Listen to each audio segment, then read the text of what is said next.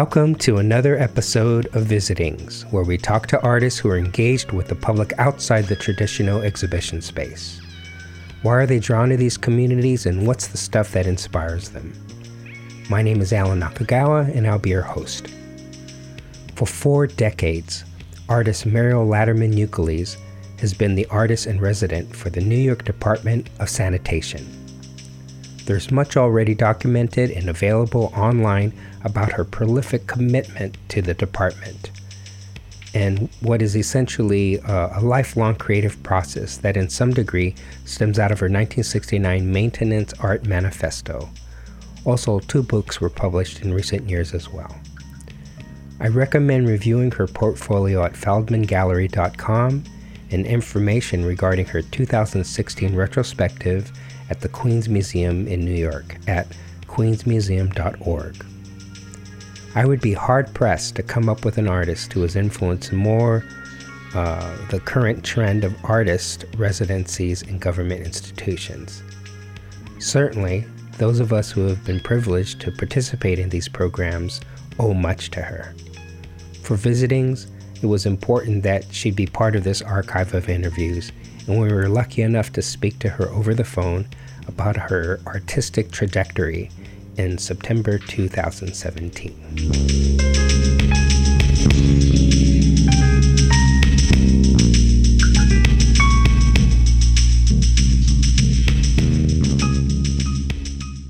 Okay. Um, my name is Mierle Laderman Ukeles and I'm an artist. Um, I'm also the artist in residence at the New York City Department of Sanitation. I'm the official unsalaried artist in residence at the New York City Department of Sanitation.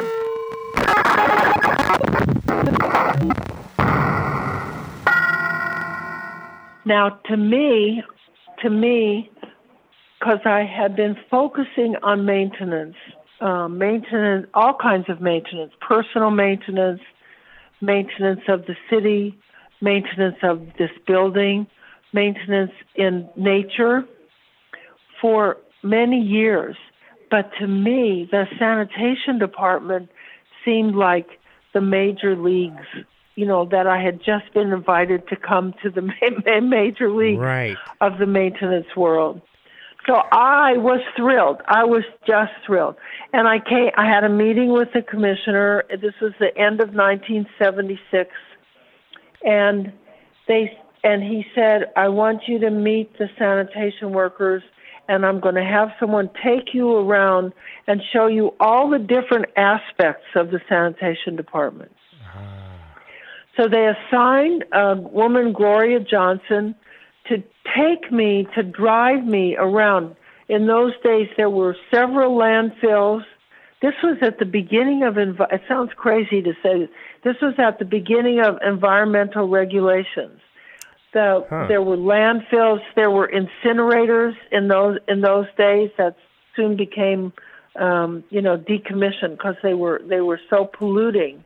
Um, many garages, uh, borough repair shops. But but what uh, what I got what what I was so lucky was that she showed me a variety of activities that that it wasn't just one kind of work.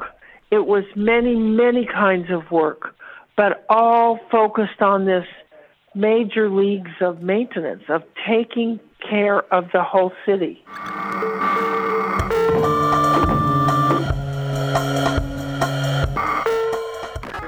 the first people that you meet in a new situation, they they end up having kind of a lot of influence on you that you're kind of unaware of.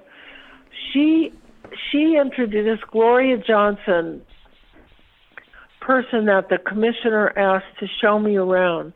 She introduced me to a man named Leroy Adolph, a superintendent, who was the head of training, uh, training new sanitation workers. Oh, okay and he was a very passionate teacher.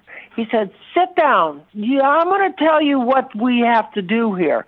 So he taught. He like really kind of taught me, And then they they made sure I went to all the shops. It was for an artist. It was like going to heaven.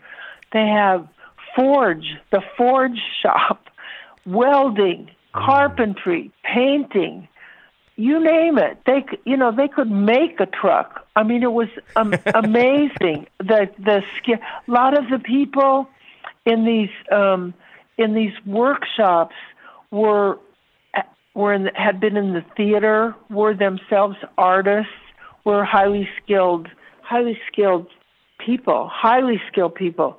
So that and they needed to have a, a an ongoing job, you know. So they gave up the theater. They got a job at sanitation.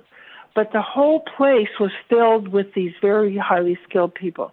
So I I spent a year and a half um, learning and listening, listening to sanitation workers, many of them feeling terrible about how they were perceived, also terrible that they were getting laid off or they were afraid they would get laid off. Mm. Like they took this job for security, not because they loved picking up people's garbage. And then the, because of the fiscal crisis, when they were losing their jobs, they were just there was a lot of really raw uh, feelings at loud volume in the garages of people that that I met, but also huge skill. So anyhow, I after about I think about a year or maybe eight eight months, nine months, something like that. I drew up a set of proposals. Um, what I wanted to do there. I was so uh, taken by the variety of things that that sanitation is responsible for. Certainly, the workforce and, and having listened to many, many, many sanitation workers, uh, I wanted to do something with the workforce, like 8,500 people. Then I was taken also by the skills that people have. Like I rode around in mechanical sweepers. The streets are crazy. You know, like you're supposed to clean the streets, but people double park, sometimes triple park. Hmm. Well, how are you supposed to do that? And then you get into trouble that you skip you skip this place, but it, there were like three lanes of cars there, and they don't f- freak out. I mean, they get mad, but they don't freak out. they keep working, and they're so skilled. Uh, like I got a chance to see the skill of the drivers and of the people moving, moving, moving through the city in this flow of material. Uh, so I so I proposed first to do this piece called Touch Sanitation, where I would that was with the people, where I would face each worker and deliver a message that I thought had sort of gotten lost. Like I didn't say thank you for keeping New York City clean. I moved it up a level and I said thank you for keeping New York City alive, which is exactly what they do. Mm they enable us to live in the present and not have to walk around on the throwouts of yesterday. Um, so that was one proposal.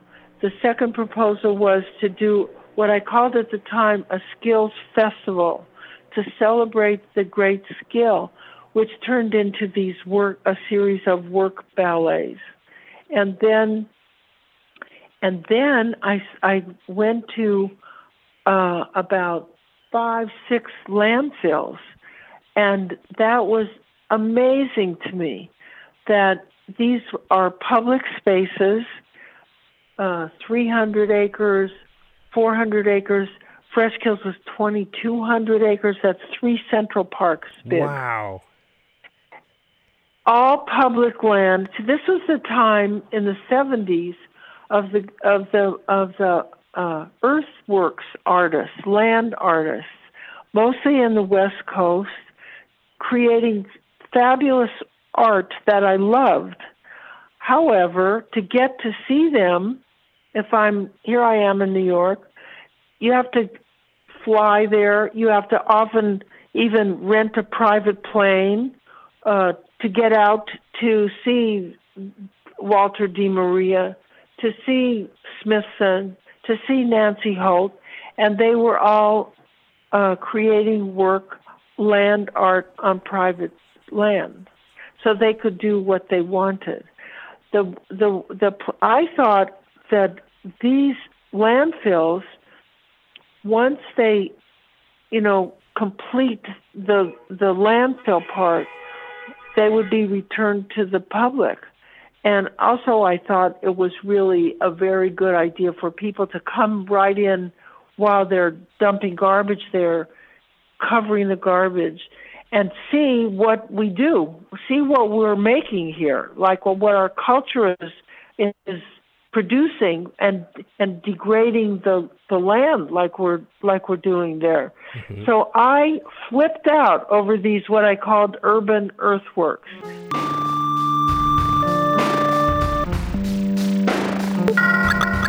And they saw that I lear- that I wanted to learn, that I was interested, that I was so interested, and that and that I listened, that I was willing to li- to that to kind of set my own I don't want to say to set my own artistic desires aside because it was actually feeding me as an artist that I was willing to learn.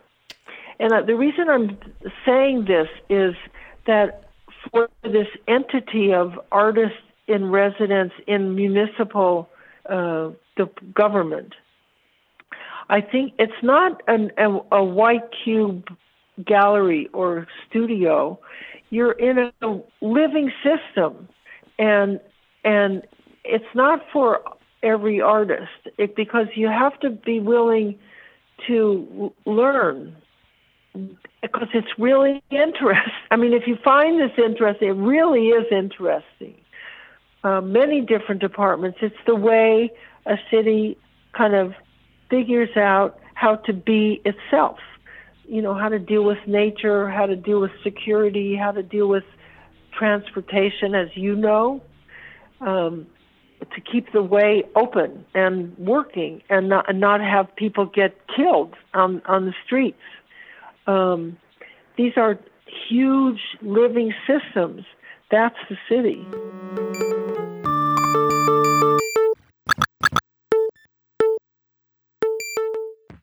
It was it was very hard for me personally that because I spent way too much time writing grants, way too much time. Mm.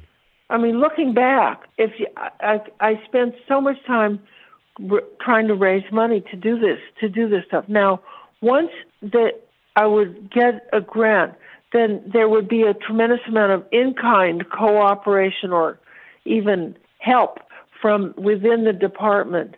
But the onus uh, was on was on me.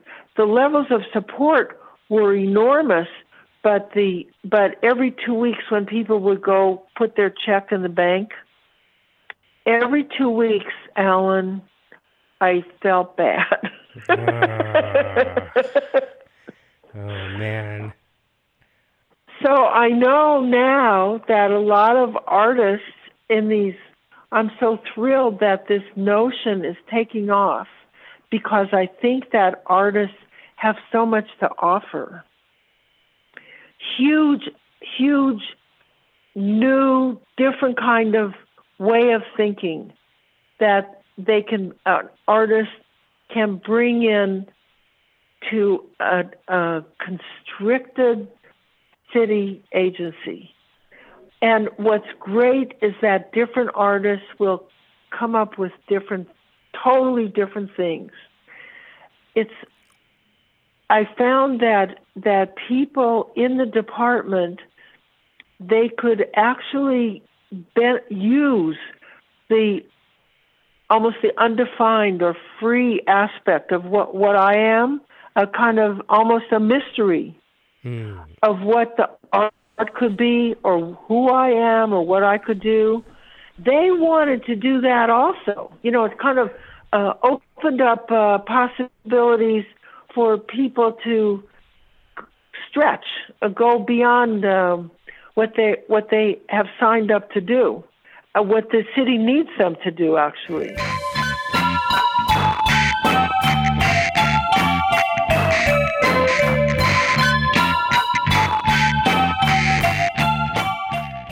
And I think also, like I did a piece at LA MoCA where I worked with um, sanitation workers, with firefighters, street maintenance workers, many kids in schools, high schools. Mm-hmm. I don't think I could have gotten access to those workers without the Commissioner of Sanitation in New York writing letters on my behalf. I'm I'm just sure of it. Mm. The museum people, the LA MoCA people, they were able to use that to go with me with the letter, with the connection from uh, peer in in New York City to the is the peer in Los Angeles, and they say, "Oh, huh." Set up a meeting like that. Um, so that it was a way it was a way to be an artist um, with a hell of a lot of content packed in.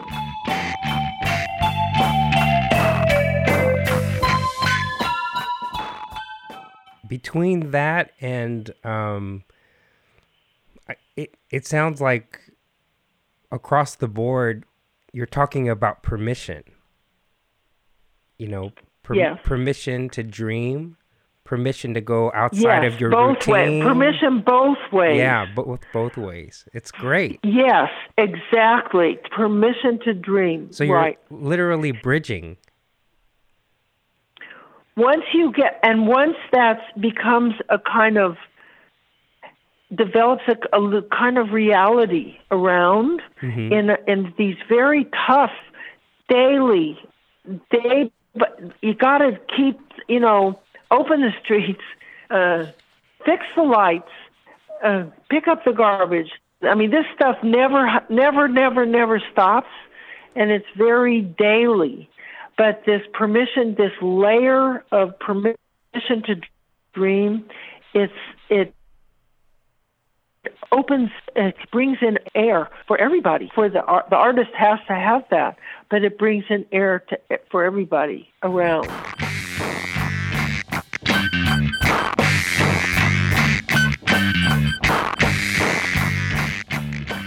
well let let me just okay so let me let me say a few words about the queens okay. museum okay for the past 5 years mm-hmm. um I've been involved in this project at the at the to to have uh, a book about um, 50 years of work and a show at the Queens Museum that for the first time they invited an artist to take over all the temporary exhibition spaces of the museum. So um, it was extremely intense period getting this book. Uh, actually, there were two books that have been published in the last uh, two years, three years. One was called Seven Work Ballets, and one a book that came out in coordination with the Queens Museum and Prestel Pub Art Publishers called My Name, Mierle Laderman Ukeles Maintenance Art and that book was written by Patty Phillips and Lucy Lippard and Larissa Harris and Tom Finkelpearl conducted interviews with four sanitation commissioners mm. in an hmm. art book.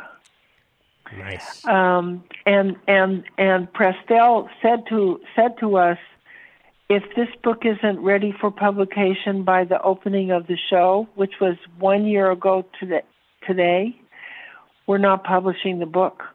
Ooh. So we all got pretty nervous and and spent a lot of time first on getting this book done and then worked like hell to get this show filled filling up the the the whole museum. So I the way we did this show was the way that I actually have worked on mo- most of my big, big, big projects, and that was a, it was a team, kind of a team. First of all, I was invited. The idea to have this show came from Tom Finkelpearl, who at that point was the head of the Queens Museum, oh. and Patricia Phillips, an art thinker, art writer uh, that I have worked with over many projects. And t- I had done many projects with Tom before when he was at PS1, when he was um, uh, at the head of Percent for Art, and, and many of his own uh, manifestations through the years, and then as the head of the Queens Museum. Very shortly after that, so I said yes. Very shortly after that, the mayor um, asked him to be the commissioner of cultural affairs, and he left. He had to leave. Mm-hmm. And Larissa Harris, a, a curator at the museum, inherited me. and Laura Raicovich, the new head of the museum, inherited me. They didn't, neither one of them really knew me at all and didn't know that intensely, didn't know intensely about my work like Tom did. Patty Phillips was the co curator, but Larissa became the curator of the, and she.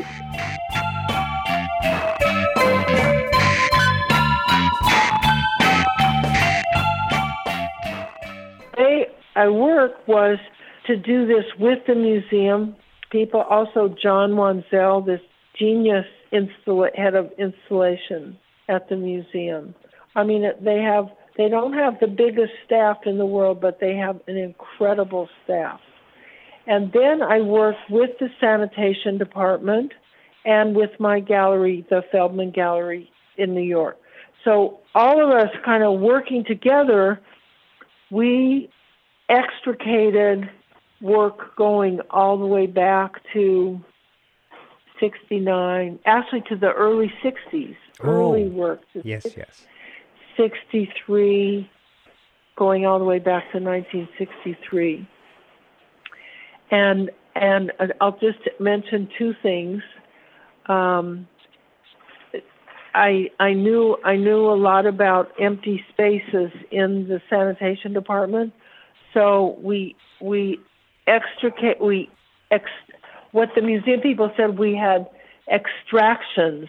We extracted this very large piece called Ceremonial Arch Honoring Service Workers that was I had stashed away. You know, I didn't have any money, but I knew about empty storage spaces in decommissioned incinerators.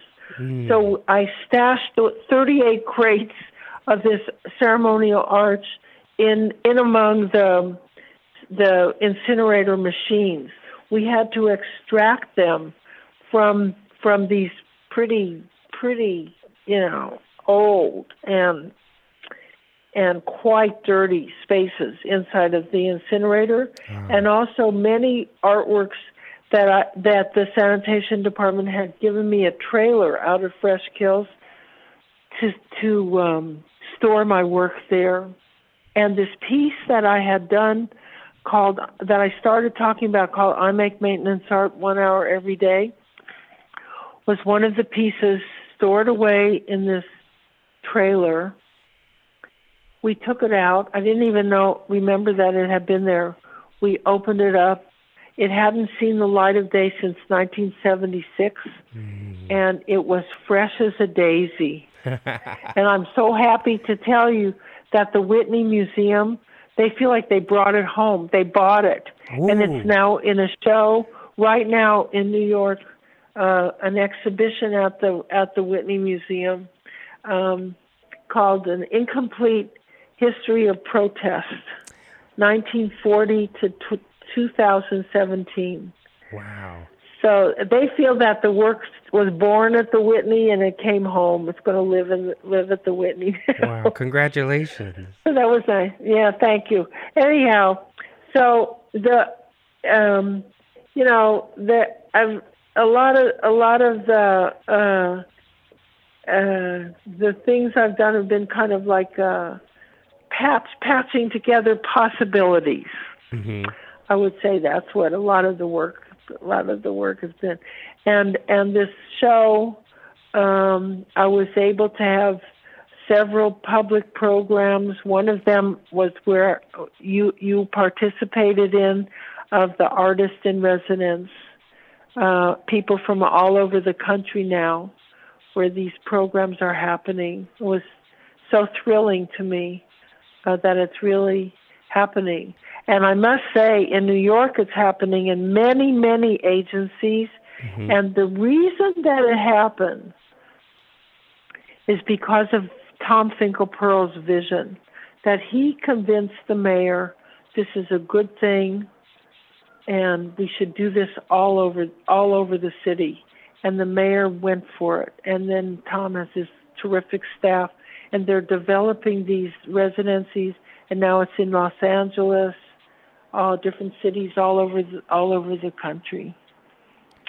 I'm very very thrilled about that. One other thing I want to say uh, this this show was wonderful. It was it it was just it was it was great having all that real estate. I must tell you, it was so nice to walk around the museum and walk from one decade of my life to another to yeah. another. I mean, what's to complain, man? It was just delicious. It was magnificent, um, and they installed it magnificently. They really did. One one nice thing, um, the uh, the show was announced by a poster um, and, uh, announcing this career survey show at the Queens Museum. A beautiful poster, a photograph of, fr- taken from Touch Sanitation so many years ago, uh, but a really cool picture of me with sanitation workers and then announcing the show. And that poster was on every single garbage truck and street sweeper all over New York City for two months. Awesome. That was the announcement of the of the exhibition. so it's a, a kind of way for of working, you know, where this whole city, where the whole city is is is part of the work. And you also had a truck out in the courtyard as well. yes, my social mirror, the yeah, mirrored the, mirror. the mirrored garbage truck, right.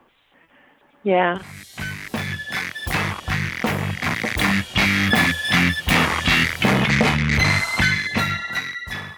A thing in this world actually happens because it gets created. And we know that as artists. It doesn't exist, you create it, then it exists. This entity in that's in, in New York City, I'm just speaking about New York City now, happened because of Tom Finkelpearl, not because of me. Mm, um, a person with a person with power mm-hmm. w- who has some power decides to take a risk right. and push for something that's risky, and that's how it happens anywhere. Now the artist can help out a lot. I mean, the vision of the artist that there's a place for an artist everywhere, everywhere every day, all the time, art belongs there. Not just, you know, in leisure time or out of the way, mm-hmm. behind the scene like that. We belong right in the center of things. That that's the the artist knows that, but I, I don't think you can make things happen all by yourself. You no. need help from the from the public officials. Right. You really need help from them. absolutely. Absolutely,